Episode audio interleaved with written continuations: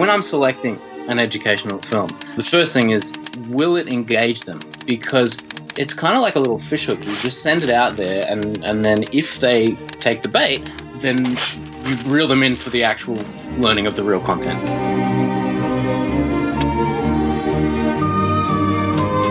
That's Aidan Prewett in one of his favourite shorts called George Lucas in Love. Aidan teaches media and music at South Oakleigh College, a government school in the southeast of Melbourne. As well as teaching regular students, he also teaches VET subjects, that is, vocational education and training, which is very hands on and practical. In fact, all his teaching is practical for a couple of reasons. Firstly, his school now has a TV studio, which he helped them set up. And secondly, Aidan himself is an award winning documentary filmmaker. His latest film, A Venue for the End of the World, likens politicians to rock stars, and as you can imagine, is getting lots of interest with the new American president. We had so much to talk about. In fact, our conversation went on for the longest I've recorded for this show so far. In this episode, I've cut things down to around 30 minutes, but for all the extras, have a listen to the bonus episode. I hope you enjoy our hearty chat. The best short films for lifelong learning recommended by teachers for teachers. This is Short Films Teachers Love with your host, Richard Lee. There's that horrible expression that, you know, if you can't do it, then you teach it. If you can't teach it, then you teach, teach the teachers to teach it. But we know that's, I mean, that's not true. But there is a sense that, you know, when, when you're focused on teaching and imparting the knowledge that you have, you can't be at the same time focused on doing the craft of what you're doing. So, what would you say drives you more? Is it the drive to impart the knowledge that you've learned, or is it to become continue to become a craftsperson in the area that you're teaching? That's a really interesting uh, question. I think uh, because you sort of find yourself in both in two streams uh, in in the way that that kind of naturally occurs, and I've found that it's been extremely useful that I've been a teacher since being at uni because uh, every all the theories and stuff that I was learning at uni, I have repetitively just drummed into my students year after year. So everything that all of the beautiful theories um, like editing theories from Walter Murch um, through to, uh, I mean, just you know your simple three um, three point lighting setups and all of that kind of stuff. And um, oh, my favorite thing is three act structure, which I'm sure we'll talk about later on in terms of the, the films uh, we're going to chat about. But uh, all of that stuff, I, I, find myself just reiterating to students every year, and it drums that back into me again. So when I'm sort of uh, doing yeah the, the, my own projects, uh, I've still got all that stuff, and it feels fresh still, which is which is cool. So I feel like um, when I'm when I'm teaching the kids, it's all about yes, I want you guys to get as much out of me as what I got um, in you know the VCA days or whatever, because like why not? There's no point for them to just have to wait before uni to learn you know what something like three act structure is or whatever, because the, it's a it's a very easy concept to get your head around. And I start teaching that um, depending on what classes I'm teaching, but I have started teaching that around about year eight. And they, they pick it up and, and works very well. And they're like, this is just like an essay. And I'm like, well, yeah, beginning, middle, end. But let's just look at it in a little bit more detail. And we'll talk about inciting moments as well, which um, I just, I love that. Like that's, that's, yeah, I don't know. I'm a, I'm a Syd Field uh, disciple. what is a Syd Field disciple? Uh, he wrote a book uh, called Screenwriting uh, in back in like the seventies, and I when I was in about year eleven, I went to a seminar at Melbourne Uni about script writing, and um, uh, uh, I think it was Mac Gudgeon was running it, and uh, he sort of pulled out this book called Screenwriting by Sid, Syd Field, and um, he said if there's one book you read on screenwriting, make it this book. He said read it once and then just sort of put it on the shelf, and you'll never need to come back to it because it just drums this into you so much. And um, that's exactly what I did. I bought, I went out and bought the book that day, uh, read it in in about two sittings, um, even though it's you know 300 pages, uh, and just ate it up. And and the bits that stuck with me are still with me, and the stuff that didn't stick with me, I haven't found that relevant. I hope, well, I guess because I didn't remember them. So yeah, Syd Field is sort of the guru that um, that I have come to you know kneel at the altar of. sure. And uh, so, tell me, what does a what does a Mr. Prewett class look like? You know, how how do you what's it? um, there's probably not a typical lesson, but you know, with all this knowledge that's kind of just seeping through your veins almost, you know, there must be a sense of having to translate that into a curriculum. Although I guess because you're doing vet, it's a very applied course, so you've got some scope to make it a bit freer and easier. But give us a sense of what that looks like in terms of actually teaching what you know. How does that look? Well, it, depending on the class, it's completely different every time, which I love because I I want um, you know to feel fresh and to have um, you know a sense of that I'm not you know running uh, into a rut or something. So my uh, my VCE vet classes are in a computer lab, and everyone's got their own machine, and uh, they'll turn around to listen to some sort of chalk and talk at the beginning for a, hopefully a brief period of time before we get stuck into the um, the practical stuff, and that'll start off with Photoshop, and then we move on to Premiere Pro, uh, and and then in year 11, 12 we do web design stuff. So that's how that class operates. The um, oh, and you know, of course, when they're using cameras and stuff, we do use the same classroom, but um, I'll obviously you know allow them at year 11 and 12 to go in small groups off around the school to film what they need to film, and I'll you know supervise and move between those groups. Uh, in music, we have a dedicated recording studio, which is fantastic, um, and so that is sort of 50% will be in there, um, which is either rehearsing different things or looking at exactly you know how to you know, use the mixing board and all that kind of stuff to add effects and create a professional style recording. Uh, and that class usually is quite small, the, the music class, which is really good. It's around about 15 students. Uh, and because it's a smaller class, we're able to crowd around the mixing board, and everyone gets a shot at, at figuring out how that all works, and uh, and that will happen frequently, so that you know when it comes time for them to sort of take charge, as they do from about the end of term one, uh, they've got their heads around it and they can run it themselves, and and I act more as as a facilitator when they're actually in the studio doing the recordings. It sounds like a great way to do it. And and does that reflect the way that you learnt this stuff or not? So you went to a private school. You said, did you study media? Did you learn to do it like that, or? The funny thing is, so I grew up in the country in Shepparton, and I went to a school called Goulburn Valley Grammar School, which was a fantastic school. I really enjoyed being there. Um, but being in the country, uh, the, the, school didn't offer media and didn't offer um, technical music. So I did music at at um, year eleven and twelve, um, playing drums, and uh, that was great fun and everything, um, and taught me about the instrument.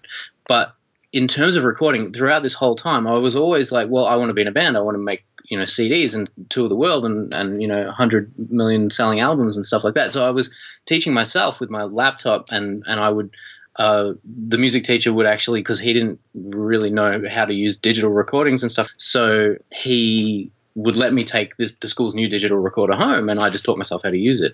Um, and, and, I didn't, you know, teach myself as well as kids can these days with YouTube and all that kind of stuff. But that was how I got my head around the technical stuff. Was was just sort of I've got the equipment at my disposal now. I'm just going to sit here for hours on end, and I, yeah, I recorded um, a crappy cover album with me playing all the instruments and just sort of learning how to use this thing. And um, the the end result was horrible, but all of the groundwork in terms of the technical stuff was there, and that fed into the film stuff too because.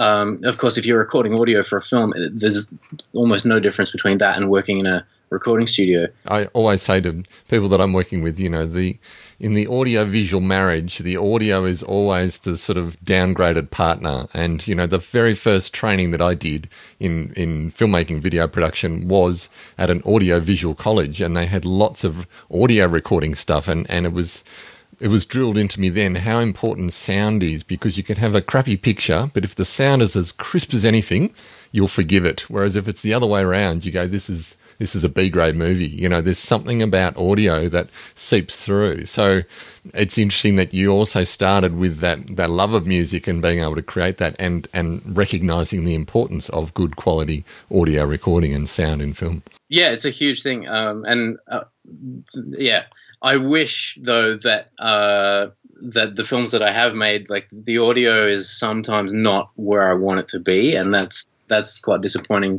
given that that's sort of a real passion of mine. But yeah, let's punctuate our conversation with a with a film. So let's talk about this first one that that you've chosen, called George Lucas in Love. And I, just, I, I mean, I'm just beginning to think that that space oats isn't the answer. Well, maybe you just weren't meant to write agricultural space tragedies. You've got to write from your heart. Just let people into your dreams. You think so? I do. I really do. Don't worry so much. Just write what you know. That is my favorite one to show, uh, hands down, in terms of basically, I'll tell them about the theory of write what you know. The, your life is what you know better than anyone else. So therefore, when you're putting something on paper, it's going to mean something if it's coming from a, a, an experience, not necessarily like a world that you know, but an experience that you know, and something that's universal, uh, you know, within the human experience. Uh, and yeah, I'll explain it in more detail than that, obviously, but uh, that's that's sort of the kinds of things that we're exploring in the class. Uh, and and then I'll show them this film because uh, they all know about Star Wars. They, as you said, they may not have seen it, but um, I mean, especially in the last sort of year when that the new one came out, and the fact that it really goes through and and sort of um, it's George Lucas at university, and uh, he's like, I need to write this script for this project, and it's due tomorrow, and how am I going to get this done? Uh, and yeah, he stumbles upon all these things that happen in his life uh, that just are the the you know 1970s version of what would be happening in the Star Wars universe. So uh, there's um, uh, now I'm trying to remember. Well, the guy that bumps his head up un- from under the bonnet, he comes out. He's got that great huge hair, and he goes, goes oh. That's and then uh, yeah. yeah. that was one. And then there's the tall guy that looks like a robot that's got his really short friend, and they go absolutely. And the, and the, and then the the woman that comes to you know his girlfriend to be you know comes in looking like um, um, Princess Leia, you know, with the hair. Oh, Everything is kind of this foreshadowing. Yeah. So I was actually shown that at VCA when I was there. Uh, and so that's another example of something that I'm taking from what I was learning at uni and bringing it into the classroom. Because I just, I'm a massive Star Wars nerd from way back. I, I basically uh, just grew up on it. Uh, so that kind of opened my eyes a little bit to be like, well, you know, VCA as a as a place is it's a cultural institution, and it's it's really just uh, accepting of whatever ideas that people want to uh, create. And I, so that was an early thing at VCA, and, and it sort of made me feel like, yeah, I'm going to be very welcomed and accepted here. And that, that was very much the vibe the whole way through. The the story, and, and I think you're picking up on this theme that you know, write what you know comes through loud and clear in that film. That's um, that that's the central message. If another teacher's to pick that up and use it, that's really why you'd be using it, wouldn't you? Is to say, Absolutely. you know, here's an example this this illustrates perfectly right why it's about writing what you know. Yes, and that's I mean I I really drum that into the students early on uh, because when you're 16, 17 years old, you don't have the life experience to be able to write you know an epic space battle that's going to mean anything. Uh, so why don't you guys um, yeah, so so um, why don't you guys go and write about something that you really do have experience with? Like we've had little relationship dramas, and we've had um, like yeah, sort of health uh, things because teenagers oftentimes you know it, life is kind of tough.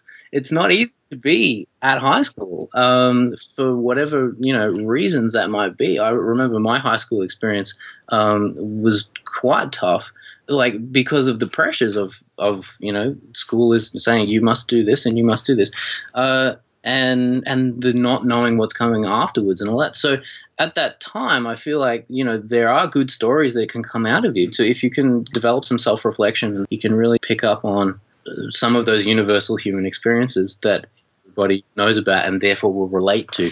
And and so we're talking about in terms of that it's it's how are you as artists uh, going to find your audience, uh, and that's yeah, that's a, a, the only way I know of doing that is to be true to to your own life experience and what you've been through and what you're interested in, and then people will come to you because of you know your sort of honesty as an artist. Yeah. Now, at this point, we spent a while talking about Aidan's documentary, A Venue for the End of the World, which I recommend you have a look at. I've created a bonus episode this week for young filmmakers and media teachers because Aidan shares a lot about finding and using archival footage and tips on setting up a TV studio from scratch in a school. There's some excellent ideas he has. For now, we pick up the conversation with Aidan talking about some public domain films he found that were really useful. There were two that were fantastic about stage fright which is kind of a, a, through line of the film in, in that I have stage fright, and when I get out in front of a crowd, uh, it's it's very nerve wracking. So, and of course, you know, because of that, I was like, well, then if I put myself in the film and we can show me feeling uncomfortable frequently, then uh, yeah, then the humor value can increase a little bit too. I mean, that's another thing that I'm really keen on with my students is to say, don't be afraid of like if you be yourself then often some some humor will come through that you're not even aware is there, but audiences will really connect with it. And there's nothing more rewarding than sitting in a theater full of people who burst out laughing at something that you th- like initially were like that's kind of funny, uh, but then the humor had been lost because of the editing process and everything, and, and you just gotten so used to it. To see that happen with students' work as well, because we often play student films in front of uh, like a lunchtime crowd in our theater, and to see the students, you know, gasp at jump scares and all that kind of stuff when it's when it's been student work, that's like as rewarding as when it's my film playing at a theater. Yeah, it's really um, great to see. Let's let's move on. We'll never get through these three films. There's so many things I want to ask you about. Um, let, let's look at this next film we recommended. So, Borrowed Time. Steady!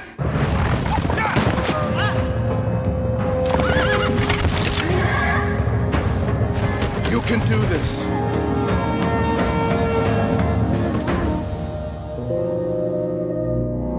Tell me why you chose Borrowed Time. Well, it's a new one, uh, but it just got the best reaction from the kids. They were a bit sort of awestruck by it because it does deal with some kind of dark stuff. Um, it's a Pixar. It came out this year, uh, and yeah, it's it's kind of it's a it's a western crossed with the Lion King, which is really fun. Because uh, I don't know what it is with Disney, but but there's always a character that goes over the edge of a cliff, uh, and yeah, it, and it's no different in this one. But it's Pixar and it's not Pixar, isn't it? You know, I was reading a little bit about it that it's actually it's all the guys from Pixar. Um, working yeah, after hours. it's like all the mates that got together. Yeah, like what the Pixar crew would do when it's not auspice yes, so it meant there was those dark themes which you which you mentioned too. Yeah, well, I used to always take because three act structure, as I, as I said, three act structure with uh, the Syd Field model of it is you know Act One introduce the characters, Act Two everything you know becomes sort of twisted and turned into a knot, and then uh, in Act Three there's the resolution. Uh, but there's always before Act Two, there is uh, an inciting moment, which is just that, that one moment that just turns everything on its head and, and it, t- it takes the story in a new direction. And then same thing with Act Three inciting moment turns things on its head and goes in a new direction to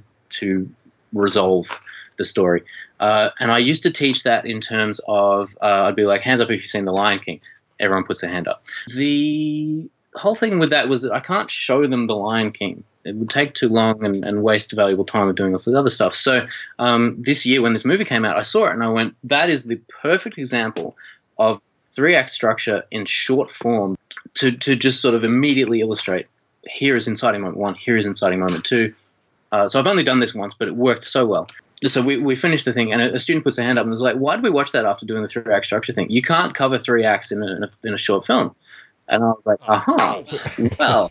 so uh, and I'm like, I was waiting for that, and it reeled them in. Yeah. Uh, so I was like, cool. So, I just dragged it. It was on YouTube, so I just dragged the scrubber back to the point where it's very clear that this is inciting moment one. Uh, and uh, I was like, what do you think this is? And then someone's like, that's exactly the same thing that happens in The Lion hey, King. And it's and you're going, woohoo! Look, yeah, we are now uh, two minutes and I think it was about two minutes thirty into a six minute piece, and I'm just like, that's yeah, the, you couldn't ask for a better illustration of how three act structure works. And then like yeah, but what about the end? I'm like, well, let's have a, let's have a look through. And so I I played sort of the last half of it again. I'm like, stop me when we get to the thing, and um, I had about five hands go up at, at that exact moment. I'm just like, this is brilliant. So yeah, if you are dealing with three act structure, borrowed time, uh, if you can get it. Now here again, we branch off into a bit of a ramble about why short films come and go online, which is also in the bonus discussion. But it's worth pointing out that the short film Borrowed Time does not appear to be available to watch or purchase anywhere at the time that I publish this. But keep an eye out for it, and we'll put a note on our Facebook group. Once the festival circuit is finished, we're confident it will become available somehow, somewhere. We moved on to Aidan's last recommended film called Home.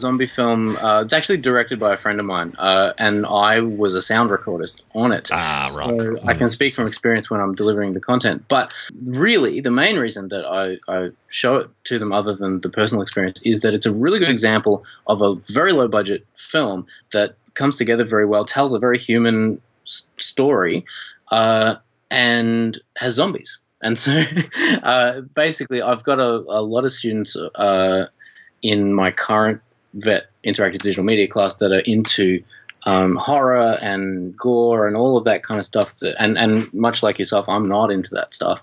In fact, I have nightmares if I you know watch anything scarier than Terminator 2. so uh, yeah, it really it was an entry point for me because I'd worked on it. Uh, and so if, if students are like, well, how can we make a horror film or something like that? I, I am able to pull this out and say, you know, with not much money and a skeleton crew and fairly minimal cast as well, because you could, you know, with a zombie film, you can reuse the same zombies and keep killing them and stuff like that. Uh, if you just change the makeup.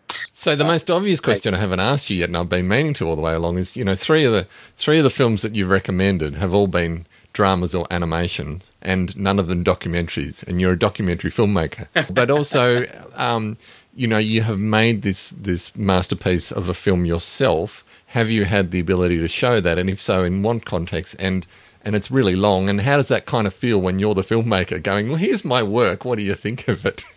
Well, all right. Um, I have a little story that illustrates my perspective on showing your, you know, my stuff to students. Uh, in 2013, I had my first junior media class uh, that I'd ever had. I'd always had um, senior kids up until that point. So I suddenly had a junior class, and I was like, okay, I'm going to show them one of my short documentaries that I did. The first one I did um, uh, at VCA, and it's about iPods and um, narcissism. Basically, when you put your earbuds in, you're kind of blocked off from the world. And it's kind, it's a cute little film. It's kind of a mockumentary, uh, and I showed it to them, and I just they were deadpan the whole way through that movie, and that scarred me. And I have not Never again. yeah, never again. Um, yeah, so I, I only ever show them my stuff if they ask me, you know, Drag it out of you. and start nagging me. Yeah, uh, but I've never shown kids the feature length one because how do you fit that in? So what I did do the the most I, I show my media classes the trailer for it, and if they want to go check it out, um, you know, I've I'm like I've got a stack of DVDs if anyone wants to take one home, and a bunch of them do, and that's cool. Um, but I think that film in particular is, is just you know it's a little bit beyond high school. The interesting thing was that when I was editing it, I was pretty happy with the film. The first ten minutes, which are extremely important, uh, I wasn't sure about, and I, I had shown it to a bunch of film friends and a bunch of uh, just you know friends, and I still wasn't 100 percent sure. I was like, yeah, they're telling me it works, but I need to know whether or not I'm really set. Because if you don't, especially in a documentary, if you don't set up exactly what this film is about in the viewer's mind in the first 10 minutes, they're probably going to switch off. So I brought in the cut as it was at that point to my year 11 vet uh, multimedia class and we sat down in the theater and I showed it to them on the big screen and they were in their comfortable uh, velvet seats and uh, so I tried to get the whole you know cinema vibe going. Also, when I turn the lights off in the theater, I, I always say as the lights come down, everybody just go ooh, uh, and. Uh, psychologically, like I just did it as a joke the first time, but I always do it now because psychologically it just builds excitement. The lights come down and everyone's making that sound. It must be exciting, even though we've been talking and and that's kind of like in the movie is like how to relate to an audience. And it's like if you tell an audience to do something generally they're actually going to do it. So uh, and they'll feel they'll, the emotions related to that. So uh, that that's an interesting little thing. But um, so anyway i played them just the first 10 minutes. I was like i'm gonna this is my thing uh, that i've spent ages on and i just want your feedback guys as to um, what works about this. Um, that's about all i said. I just played it to them and then it was after that that I, I really wanted to. So then I grilled them. I'm like, okay, guys, what do you think it was about? And then uh, a bunch of hands went up. I'm like, fantastic, this is good because the, they feel secure in the knowledge that they know what this film is. And so then, yeah, I, I, I, just, yeah, I think I, I played them the 10 minute clip and then I grilled them for about half an hour. Yeah. And in many wa- and in many ways, what you've done in using your own work, that's probably the most powerful way to use it because you've involved them in the process. So you're actually inserting them into the story of here I am a live filmmaker making a film. Help me out with this bit. I don't care if you see the finished one. And then they'll be incentivized to go off and actually see, well, I wonder what happened to it in the end, you know? True. And a couple of years, actually, it was about a year later when some of those kids had graduated, uh, that some of them actually showed up to the Made in Melbourne Film Festival and, and saw the final product on, on you know, in, in the festival on a real big screen. And uh, yeah, that was that was really cool just to be like, yeah, these kids who were there and did feel involved actually then you know made the trek all the way across Melbourne uh, to the other side of the city to see uh, to see the finished product. Oh, out of everybody that attended that screening, I, I was just so like you know I felt privileged that these kids had actually made the effort to catch the bus across town. A couple of couple of shorter questions. What makes a good educational film? Do you have a general rule about what makes a film a good educational resource? Gee, let's see. Um, when I okay, when I'm selecting an educational film, uh, the first thing is will it engage them in relation to what we're learning? That's that's pretty much it because it's kind of like a little fishhook. You just send it out there, and and then if they take the bait, then you reel them in for the actual learning of the real content. Yeah, which is the zombie film works quite well with that because they're like, oh, we get to watch a zombie film, and then then surprise, kids, you're actually learning something. Yeah, yeah, yeah. So where do you where, where do you find good shorts? Uh, I tend to just draw everything from my own like experiences. I mean, like the reason I got into film was because I wanted to make another Star Wars or something like that, and I tell the kids that too uh, because they'll often sort of go, hey, that's what I want to do is go and make the next Star Wars. Uh, so yeah, everything sort of comes from my own experience and my own, and again, that's why I show them the George Lucas thing because that's all about bringing from your own experience and then sort of shaping it in some way to make it work for an audience, which really same goes for teaching. When I've found something that's very, very useful for me, uh, I don't see why it wouldn't necessarily have a similar impact on, on students. Mm-hmm. Yeah. Just to finish with, I like to ask people this question: What is your um, earliest moving image memory? Now, I don't know if this is actually uh, a memory or whether it's something my brain has concocted after the fact. But the first film I ever saw at the cinema was Land Before Time, and I was probably about two. I think I was two.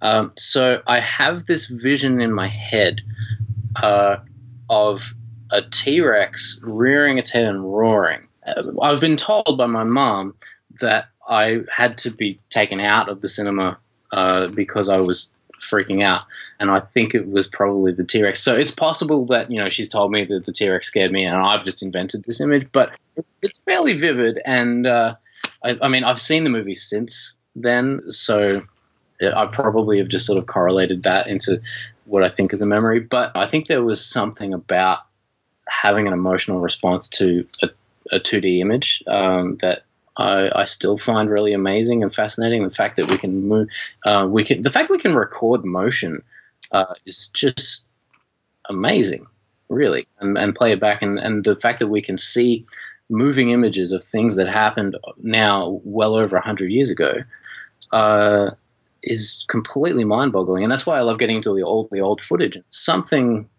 clicked with me early on about the, the power of these images and what they can do and um, my son felix his middle name uh, he has two middle names thomas and Rex. And so if you shorten the Thomas to T, his middle name is T Rex. And I, I put that down to uh, I mean, because I've always loved dinosaurs, and uh, and I think that Land Before Time and, and Jurassic Park are, are So he hasn't got a chance, really, has he?